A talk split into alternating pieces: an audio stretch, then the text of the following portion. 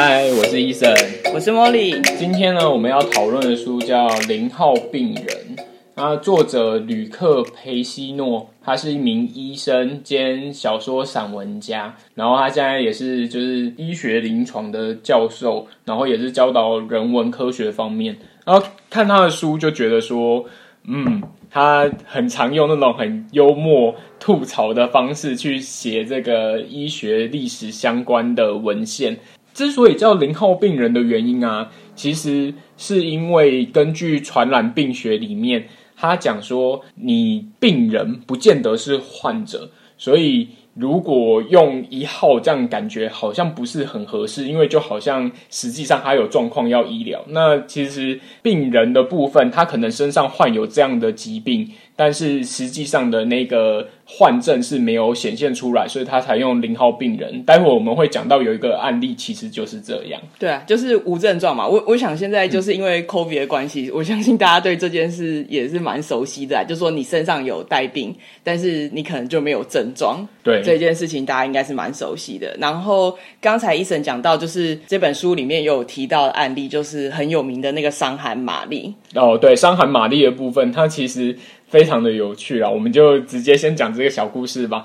他一开始的时候是在那种比较做那类似工人之类的环境状况比较不好的情况下，那他为了让他的家境变得更好，所以他就是远渡重洋，然后到了一些大城市，然后开始担任就是类似厨工之类的。那有意思的事情来了，他过去的时候，他其实什么样的症状都没有，但是他到的家庭里面呢、开始担任厨工，过了一阵子之后，诶他的那一些雇主们就纷纷就染上伤寒了，然后他也不以为然啊，因为他做的很不错。有趣的是，他就是跳槽，就像现在斜杠一样，越跳越好。对对对对，他这样算斜杠吗？哦，也不算斜杠啊，他就是说他没想到，就是他虽然他在那边，然后他的雇主生病，但就不可能继续聘用他。结果，但是都哎，他可能做的很好，所以那些雇主都愿意帮他写推荐信，然后他就工作越换越好，越换越好。对对。可是他换到另外一边去，又一样的事情又发生了。但是因为他自己没有生病，对，但是他并没有生病，大家觉得说，哦，那他就是玛丽，就是身体很好，很健康，哦，所以才没有染病这样。反而认为是福星啊，对对对，然后就越换越好，终于到有一个就是雇主可能比较谨慎，因为他越换越高级嘛，那当然就是雇主就是会谨慎，然后去帮他验一下，才发现哦。他身上其实是带有这样的病菌，带有这样的病毒在。呃，当然是说，就是玛丽她后来因为一定就是要被隔离啊，就是也是过得很辛苦，而且她就是不能再从事相关的工作这样子。嗯，对。那我我觉得作者蛮有趣，因为他就是把这些故事就是小说化。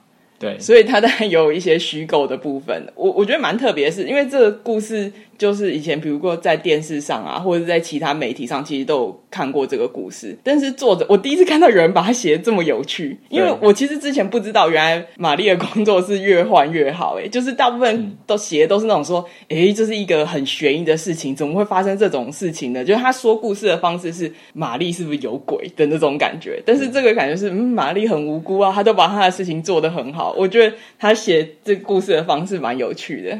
嗯，其实他后面有写。然后玛丽后面又偷偷复出，其实他那时候已经被禁止，就是当厨工。然后，但是作者就很幽默的写说，但呢，他那双手似乎就是天生就是要做那个厨工的命。然后他就后来就是。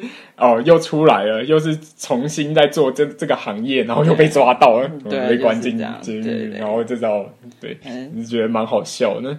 他就是很幽默啦，对啦，就是用比较轻松的方式去讲这些事情。虽然有有一些故事的确是蛮沉重的，比如说那个呃沙粒豆麦的那个、哦、那个故事，沙粒豆麦那个真的是蛮沉重的。他、嗯、其实就是在讲说，一开始的时候，其实这个药物被发现。出来就是有点类似治百病吧，就是那时候讲说像万灵丹一样。然后最讽刺的就是那个沙利豆麦，他这一个患者的爸爸其实就是在那个工厂工作，就是他呃是受沙利豆麦影响了，不是沙利豆麦的患者。对对对，沙利豆，因为他变成说当时就是其实这药还没有上市，只是因为就他的父亲在药厂药厂工作，然后就是有类似样品这样子。那因为他妈妈在怀他的时候。就是会觉得恶心、想吐，嗯，对，所以他爸爸就哎，那你那你可以吃这个药，哎，果然吃了是有效，有效，对，嗯、但是不知道他后面会造成就是影响到就是胎儿，对，对，它就会变成有有一点畸形啊。简单来说，就是可能你的四肢上面会有一些残缺，你的手指头可能会粘在一起嘛，嗯，嗯对。对就是没有想到是这样子，就是有点悲剧。应该说，大部分的好像故事都是蛮悲剧的。它里面其实有写到，那个对那个叫做歇斯底里症。对我，我觉得会是很多是悲剧，是因为当下就是其实没有真正找出原因，然后跟正确的治疗方式。因为的确这些故事会成为这本书里的故事，其实就是。都还在非常的初期，对，对，就是刚开始的时候，嗯、他们是怎么样去接触到这个病症，然后他们可能用什么方式去处理？嗯、其实它都是一个非常漫长的过程，然后也是不断的事物，然后中间其实也是牺牲了很多。无辜的人，对，而且就是，哎、嗯，你还先讲。好，他他刚刚像那个故事里面就有叫奥古斯廷嘛，那他本身的话，其实他也是出生在比较贫贱的家庭，然后他一生中他做的可能也是类似呃佣人之类的。那他发发现的那个就是歇斯底里症，其实会跟以前他们定义的那些癫痫啊，有一点像，就是嗯。嗯，有点疯疯癫癫的，然后。状况就是时好时坏。那以前的话，因为不明所以，会认为这些得这种病症的几乎都是妇女，所以他们又会认为说，这个歇斯底里症就是妇女专属的一个病症。那医生的部分，因为都是男生，我觉得这可能也是有一点。就是作者其实有讲到，就是说，那就是因为其实是社会文化背景，其实也会产生说你对这个病症的解读。对，然后跟他治疗方式的，他他他所用的治疗方式会受限于当时，就是不只是技术，还有你的文化思想方面的。我我其实一开始。嗯，没有很理解，就觉得哎，那种科学不是都超级客观的吗？对。但你后来想说，不对不对，因为早期的话，就是说我们说，哎，医学还没有发展的时候，就是还没发展起来的时候，常常会用那个超自然的理由去解释人类碰到的事情。那问题是，当时的人的确都受限于那样子的状态。即便是医学的初期，也不是因为一开始我们就，比如说我们知道有那个巫医啊什么之类的，他们其实有一些也是诉诸超自然的力量，然后才慢慢就是说你从可以从实证的方式去找到，就是说真正生病的原因或什么，或者你找到一套科学的解释。其实这东西是发展起来，那你在发展的过程中，一定也会碰到当时的人受限于一些原因。然后，所以没有真正找出理由。我觉得，即便是到了现在，我们其实如果有新的一些病症，或是嗯，所有的症状，用原来我们现有的一些那叫什么诊断，就是没有办法判断出是什么病，其实也是要重新去找。那或者是说，在过就是有不同的研究出来的时候，有可能改变你对这个病的了解，或是。因为就是作者有讲到，就是呃，像那个躁郁症，就以前叫躁郁症，现在就是也是改名了。就是第一个就是降低就是污名化病人的可能性。对。但是它有一个问题，就是说它变成说，你稍微有一点类似的症状，你可能就会被归进来。对对对，嗯、那这样伪造。对啊，这样是好还是不好？就是。嗯也很难讲，还是对啊，值得去探讨。那我们回到刚刚奥古斯汀的故事，嗯、那他他就是那时候也是求助于就是当下就是权威的医生嘛。嗯、那那个医生说起来以前真的也是非常不道德啊。他因为知道病人的症状是这样，那那个医生又非常善于使用就是催眠的技术。嗯、那在这个中间，其实奥古斯汀其实有点。变成他的展示品，我觉得比较像展示品，就是医疗成果的那种发表的感觉。他就说：“哎、欸，我其实可以利用我现在他自己的强项，就是催眠的部分，嗯嗯、然后去引导这个病患，然后去好像是一个表演。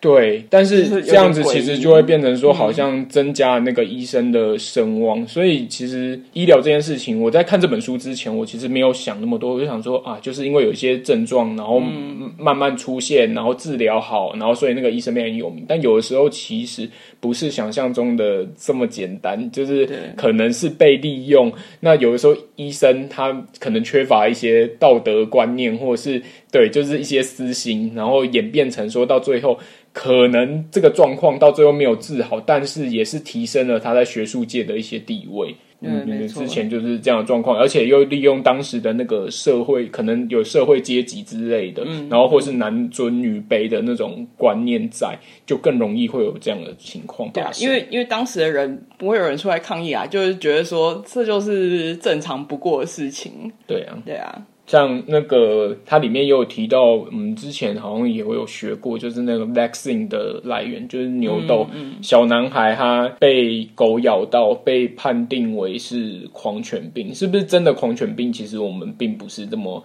清楚，而且有可能他根本就没有得到狂犬病。对，这是后来就是作者在这个故事的后段，他也有一个猜想，这样子就是说，从、嗯、实际上从这个。故事的，就它内容来看，这其实也是有可能的。对，因为他那时候研究，他就讲说这一件事情结束的话，因为一般狂犬病可能你得到后面过没多久就会过世啊。那因为小男孩他可能注射了很多剂的，他那时候用什么兔子骨髓还是什么的，就是他有那个兔子可能有狂犬病，然后就是弄把他骨髓就抽取出来，然后。打在小男孩身上，反正就是用了很多次这样子。那最后小男孩当然就是没事存活下来，所以才会变零号病人的部分。但是实际上后面他在做其他的试验，几率又是五十 percent 五十 percent，所以代表说这个东西到底是不是真的有效的，其实很难去推断。嗯，那。呃，这个让我想到，就是他另外里面有一个案例，在讲那个治疗艾滋病的故事。嗯、他说，其实里面也不乏有，就是最后是 OK 的案例，就是说他最后其实有治疗好。但是，呃，那时候他们用很多东西去测试啊，说是不是因为有某人的基因，然后骨髓的移植，这样过去之后，然后就可以把。呃，艾滋病治疗好，因为大家其实知道，艾滋病到现在还没有一个比较好的方式可以完全治疗好嘛，嗯、对不对？之前都说好像用那个鸡尾酒的方法可以去做控制，然后让它延长嘛。那它里面原本就想说，哎，好像成功了，但后来发现说，其实并不是因为那个基因的关系。他讲了，因为他后面的故事其实用了很多专专有名词，我们并不是那么了解。但是就我自己的认知，得到的是说，他的意思是正常来讲，就是你。被移植的人，其实他体内呃会产生的那个东西是不会主动去排斥，嗯、就是移植移植到那个人身上本身。嗯嗯、但是他是刚好那个情况是刚好颠倒过来，就误打误撞，然后反而就是让这个 AIDS 被治好，就等于说跟平常的状况是相反。但这个完全是几率问题，就是我们现在还没有办法找出是什么原因，然后让他。可以就是反向的去互斥，然后把这 AIDS 治疗好，其实是没有的。对啊，而且有时候有一些结果，它只是刚好同时出现，而且同时出现的几率很高，那是不是真的有相关联？其实有时候是还没有证实，或是没有办法证实的。对啊，我觉得感觉就是说在。医学上有有一些事情是这样子，嗯，那刚才也有提到是说他后面的故事真的是变得越来越难懂。然后我记得他有一个就是讲到那个海拉细胞，哦，海拉细胞，那个、对，就是你前面有看懂说为什么海拉细胞就是它有讲说它的特殊之处，然后它为就是呃细胞分裂很多次，然后它都不会就是衰减这样子，嗯，然后。然后接下来就他就接到说，所以用这个细胞做了很多实验啊，出了六万篇的论文啊，你就不知道，嗯，所以那还要他是要怎么利用啊？但是因为它不是里面就是有一个问题是它有内含癌细胞吗？那对啊，他要怎么处理这件事？但可能非常非常复杂。那在讲故事的时候，作者就不会提到这个，所以我就其实有留下一个问号。对对对对对对，因为他那个海拉细胞 是真的太难了。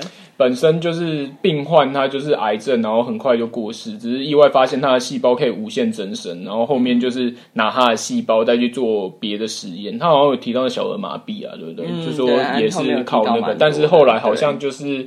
因为它的细胞是被污染的，那那时候就有在讨论说，是不是有那么多的论文提出来，其实五十 percent 是要被废掉的，因为它的细胞其实有污染过，这些东西出来的东西验证出来的东西不见得是准确的，嗯，对，也是有这样子的状况。那他这个作者也是很有意思。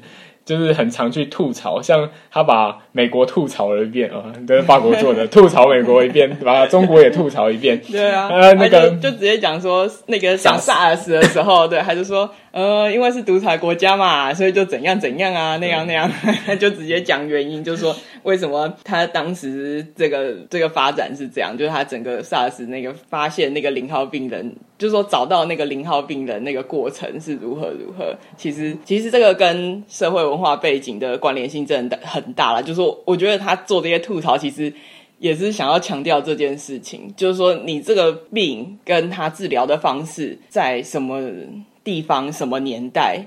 发现，然后跟就是对，就是什么时候发生这件事情，其实有很大的关联，就跟结果有很大的关联了。AIDS 的那个病患，那个美他也是把美国吐槽一下，他说因为 AIDS 病患那个姓氏很明显就是法国人哦，然后他又说哦，那时候他一开始起源，当然我们现在知道起源是动物身上，但是当时的话，他就是有一个二十七岁的。好了，我不知道他是不是真的是法国人啦，反正总而言之，他都是姓氏应该是法国的。然后他就是，诶、欸，是空少吧？然后他就是生活比较不检点一点，就是比较乱。那那时候他就是在海地吧，我记得他就说那时候在海地的时候发生的状况。嗯、你看他就是牵扯到，就是美国就是一个会把自己就是撇清，不好那边撇清啊，然后就是肤色什么也是有严重歧视问题，他就是、嗯、对吐槽这个点。对啊，嗯，那反正艾滋那时候真的。就是我想大概很多人知道啦，就是说他也是就是长期被污名化，对对，对啊，因为就是一开始其实那一个空少他就是同性恋啊，嗯、那他也是到过哦，不过那个真的是蛮夸张的记录啊，他就是飞往世界各地嘛，嗯、那最后听说一开始测试不知道好几百个，然后有几乎二十 percent 哦，占、嗯、了五分之一是跟他有关系的，嗯，对，所以我觉得是是有点。厉害，有点夸张啦，但是也不应该就把这个东西全部就是灌说哦，就是男同志的特殊疾病这样子。对对。然后我觉得像那个作者就是讲到最后，他讲一些结论，我觉得蛮有趣的啦。就是说他应该就是想要透过这些故事告诉你说，就是。不是所有的就是疾病跟他的治疗都是跟他的发现都是在诊间里面或者在实验室里面。其实很多时候是在这些呃，跟不能讲日常，因为它就是一个很奇怪的事情，一个一个特例。但是它不是发生在一个就是你想象中很正规、很正规啊，对，很正规的场合里面。对，那你让我想到那个笑气的那个故事，嗯、就是说。一开始我们那个麻醉是没有麻醉，其实影响蛮大的啦。它其实是从一个马戏团商人开始发生的，嗯、因为那时候就觉得笑气是一个很有意思的东西，嗯、它可以使人就是动不动就大笑嘛。大家也知道，就是它它虽然不是毒品啊，但是也是有点介在那一个笑气现在也是也是。不能不能不能，不行不行，sorry sorry，哦 OK，反正总而言之就是以前就是在用笑气，然后后面才慢慢发展，就说呃有一个医生他也是去看表演嘛，嗯、他有一个算朋友吧，就被请上台，然后就去吸那个笑气嘛，然后后来哎下来的时候，他当然在上面有做一些事情嘛，可以引导他做某些事情，然后。他下台的时候，不然好像跌倒还是什么，那很痛啊，那正常应该很痛。结果没想到那个人跟他讲说，没有，我那时候我一点都感受不到痛。然后那个医师才发觉说，这个东西可以让人家感受不到痛，所以才慢慢的有这个就是麻醉的医疗就是出来。但是那个也很讽刺啊，就是说最后发现这个的医生发表的却不是他，是他的呃有点类似。学生吧，这在医学界可能也也是常常发生。你真的发现的人，到最后，不见得是发表的人。嗯、对对。然后，其实现在有很多医学相关的东西，背后其实蛮黑暗的。还有讲到说，像是呃，我们去健康检查好了，你可能是觉得啊，是我的是左腿在痛啊，然后所以你要看我左腿是什么状况或什么，但是。他实际上，他去检查的时候，他可能会检查出其他的东西是不好的。像他里面有个案例，好像不是左腿痛了，好像是背痛了。然后结果检查出来说，哎，他的他的好胆固醇太少，对这个也是很浮夸，没有，他其实只是背痛而已，结果后来竟然检查到说好的胆固醇太少。对，他这个好像就是故事，他就引导到就是过度医疗的问题。对，它其实是有点过度医疗，嗯、然后也变成说好像现在。以前疾病都是病人告诉医生：“哎、欸，我哪里哪里不舒服，我哪里哪里应该医。”现在变成刚好倒过来了，刚好就是告诉你说：“哎、欸，你哪一个数字数值不太对，然后说你要改正它，这样子就是你要治疗它。”对，嗯，就是完全的颠倒过来。嗯、但我这个东西看起来就是说，以书上讲，就是说目前没有一个确切讲，因为我相信就是大家对于预防医学其实。嗯，我觉得大部分人是觉得是，你知道，我们常常讲预防 胜于治疗，所以好像大家也可以认同这个想法。那的确就是之前有去就是探病，因为那个同学就是他，反正他是就是是有点突然的啊，就是发现自己病得很重，嗯，然后他就在那个就是病床上就跟我们讲说，每年都要做健康检查，嗯，对啊，提早发现，嘿嘿，就是这件事的确没有，但是。我觉得作者我忘记他怎么样导到这个这个结论的啦，但是他有提到，就是说其实治疗这件事情，他就是有讲类讲到类似说他找到。那个治疗的方式有时候就是不一定是正确的，就说理论上是这样，但实际上治疗上又是另外一回事。所以他有提到说，像是呃一些精神的安慰啊，或是家人朋友的陪伴，其实也是很重要的，就是它也是可以有那个治疗的效果。其实安慰剂是非常有效的，嗯、所以就是也是有很多实验不都这样，就是一个是真的有效的药剂，一个是糖果之类的。嗯，但是其实当你相信。相信这件事情非常重要，你相信它真的就会有成效，嗯、所以也就是说，你心理的因素其实影响你的治疗也是有一定的影响力啊。对啊，嗯，就是其实这都还是很复杂，有些的确不是那么好解释，但是你自己的感觉其实也是挺重要的。我突然想到他那个书里面有一个故事，我真的一定要讲，我觉得这实在是太荒谬了，就是。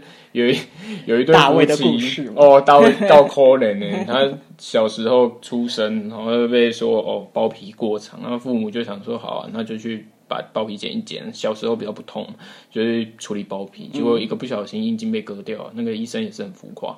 然后被割掉了就算了，最浮夸在后面。然后他们就想说怎么办啊？怎么办啊？父母也很怕小孩子到时候就是怪罪于他们啊。然后医生说，那要不然你就把他当女生养啊？啊？把她当女生养，我们现在听起来就觉得很很不可思议。对啊，因为我我后来就觉得说，那是那个时候觉得，如果不是男生就是女生，对啊，所以他就就 就是我医生提了一个我们现在听起来很荒谬的提议，没错。但我觉得这个问题是出在，如果大卫觉得。自己就是女孩子，那就可能就这件事情就不会那么严重。